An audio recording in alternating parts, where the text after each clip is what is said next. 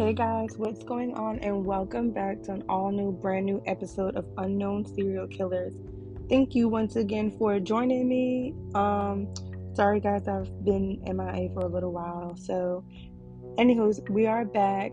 Um, of course, if you haven't listened to any of the previous episodes, please go do so now and go catch up because you do not want to miss any of these episodes because this right here is where you get all the good unknown serial killer stories. Of course, viewers' discretion is advised because we are talking about murder, violence, and possible drug use. Of course, murder and violence. Um, so this week we're gonna be talking about Daniel Rolling. Danny Rolling was born in Shreveport, Louisiana on May 26, 1954. His father was a Shreveport police officer named James Rowland, who told Danny that he was unwanted from birth. James also abused and beat Danny, Danny's mother Claudia, and his brother Kevin for frivolous things such as breathing in a way that displeased him. In one incident, Danny's mother went to the hospital after claiming her husband tried to make her cut herself with a razor blade. She made repeated attempts to leave her husband, but she also returned. She always returned shortly.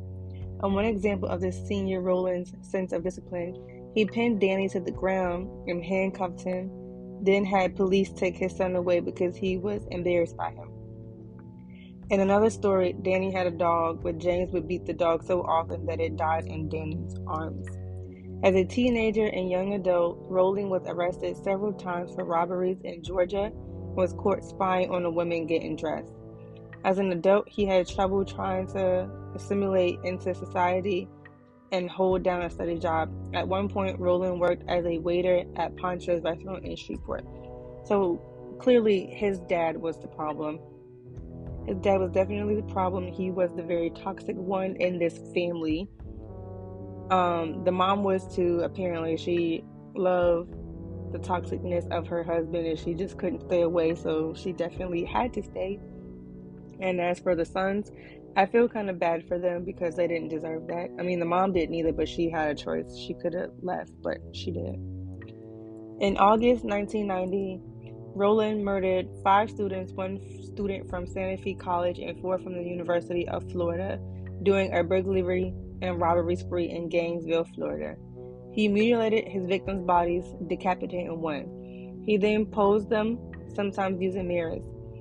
In the early morning hours of Friday, August 24th, Roland broke into the apartment shared by 17 year old university freshman Sandra Larson and Christina Powell.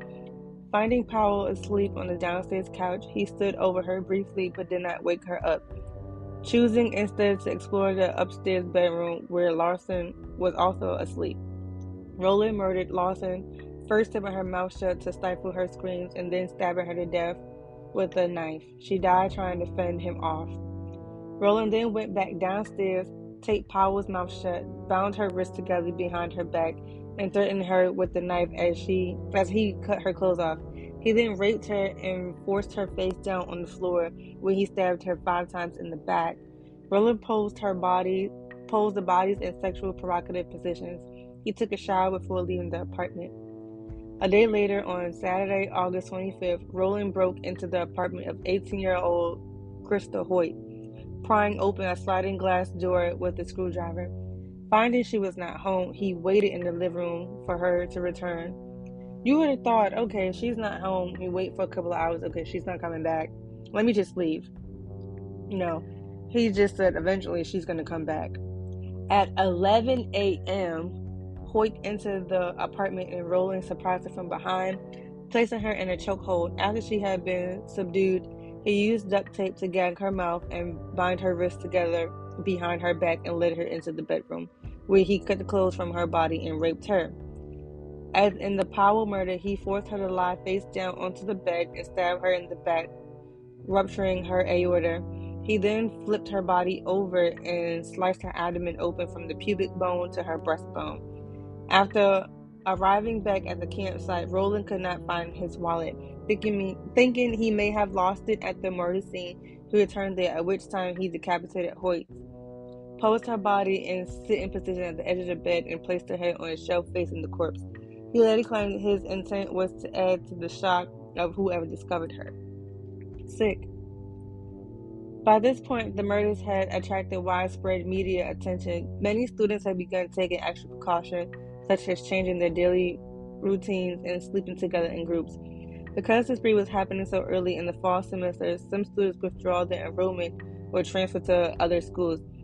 Tracy Paules, who was 23 years old, was living with her roommate, Manny, also 23. On Monday, August 27th, Roland broke into the apartment by prying open the sliding glass door with the same tool he had used previously. Roland found Manning asleep in one of the bedrooms and killed him after a struggle. Hearing the commotion, Paules went down the hall to Manny's bedroom and saw Roland. She attempted to barricade herself in her bedroom, but Roland broke through the door. Roland taped her mouth and wrists, cut off her clothing, and raped her before turning her over and stabbing her three times in the back. Roland posed Paul's body but left Manny's in the same position in which he had died. With the, expecta- with the exception of Manny, all of the victims were petite, white, brunettes with brown eyes, like Roland's mother. Although law, law enforcement initially had very few leads, police did identify two suspects. One suspect was Edward Lewis Humphrey, a University of Florida student who had a history of mental illness and bore numerous scars on his face from a car incident. Humphrey was arrested after a physical altercation with his grandmother and held in custody for five months until a grand jury refused to indict him on the murder charges, citing insignificant evidence. Humphrey's photo was shown repeatedly by media outlets. Authorities' public- publicity cleared him of all charges after Roland's arrest. The other suspect was also later cleared. this is this is crazy. So he killed people that looked like his mom. If that's the case, why not just kill your mom? Not saying that that's a good thing or that's better, but instead of just killing these instead of just killing these women that had nothing to do with anything that you were going through, just do that instead. Louisiana police alerted Florida authorities to an unsolved triple murder in Shreveport on November 4th, 1989. Detectives noted that three that there were similarities between the Gainesville murders and those of 55-year-old William Grissom, the 24-year-old daughter Julie, and his 8-year-old grandson Sean. The family had been attacked in their home as they were preparing for dinner. Afterwards, Julie Grissom's body had been mutilated, cleaned, and posed. Don Maines, an investigator on the case with the Florida Department of Law Enforcement, traveled to Shreveport in November 1990 because of similarities between the murders committed in Gainesville and murders committed in Shreveport. They included posing of the victims, tape residue on victims' body, and vinegar used to clean the bodies. Maine said they tested the body fluids from the perpetrator in Shreveport and found that this person also had type B blood. He called the match to the evidence in Gainesville a revelation in the case. Shortly after Maine's trip to Shreveport, a Shreveport resident Cindy called Crime Stoppers and reported that Danny Roland was possibly connected to the murders in both cities. Three months earlier, in August 1990, she heard him a news report about a string of murders as she traveled through the Florida Panhandle. The report made her think about Roland, whom she had met at her Louisiana hometown church, and his possible link to these three other Shreveport murders.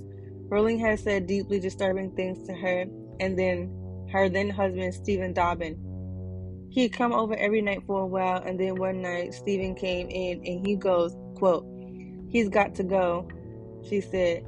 She also said that Dobbin told her that Roland had told him he had a problem. I said, What kind of problem? And Steven says he likes to stick knives into people. She dismissed those comments when she heard about them because she didn't want to believe Roland could be responsible for the murders in Shreveport. Danny had also told her one day I'm going to leave this town and I'm going to go where the girls are beautiful and I can just lay in the sun and watch beautiful women all day. News of the Gainesville murder haunted her, so she finally contacted police in November based on her hunch about Roland's connection to the murders in both cities. It would not let me rest, she said. One day I picked up the phone, I called Crime Stoppers, and I said, I think there's one guy y'all need to investigate Danny Roland. Investigators responded to the tip and quickly found Roland, who's been arrested on September 7, 1990, for an Ocala supermarket robbery. The robbery had been committed 10 days after the bodies of Paules and Manny were found. Roland was being held in the Marion County Jail, 40 miles south of Gainesville. Investigators determined that Roland had type B blood, like the suspect in both the Gainesville and Shreveport murders. Once Florida investigators realized that Roland had multiple convictions from armed robbery, robbery, they realized he could have been responsible responsible for the bank robbery that occurred on the day Crystal Hoyt's body was found. In November 1991, Roland was charged with five counts of murder. Roland was brought to trial nearly four years after the murders. He claimed his motive was to become, and quote, a superstar similar to Ted Bundy. Everybody wants to be like Ted Bundy, but you can't. In 1994, before his trial could get underway, Roland unexpectedly pled guilty to all charges. Subsequently, State Attorney Rod Smith presented the penalty phase of the prosecution. During his trial, Court TV conducted an interview with Roland's mother from her home, during which his father could be heard shouting off camera. There you go with those anger issues again. On April 20th, 1994, Roland was sentenced to death. Roland was diagnosed with antisocial personality disorder, borderline personality disorder, and, and paraphilia. Shortly after he was executed in Florida for the series of killings in Gainesville, Roland claimed responsibility for the Shreveport murders, handing his spiritual advisor, Reverend Mike Hudspeth, and Florida police a handwritten confession and apology. In a written statement made shortly before his execution, Roland confessed to the murders of the Grissom family in Shreveport. Roland had a last meal of lobster tail. He sang a gospel hymn but made no statement immediately before his execution, which was witnessed by many of his victims' relatives. Roland was executed by lethal injection at, at Florida State Prison on October 25, 2006, after the U.S. Supreme Court rejected a last-ditch appeal. He was pronounced dead at 6:13 p.m.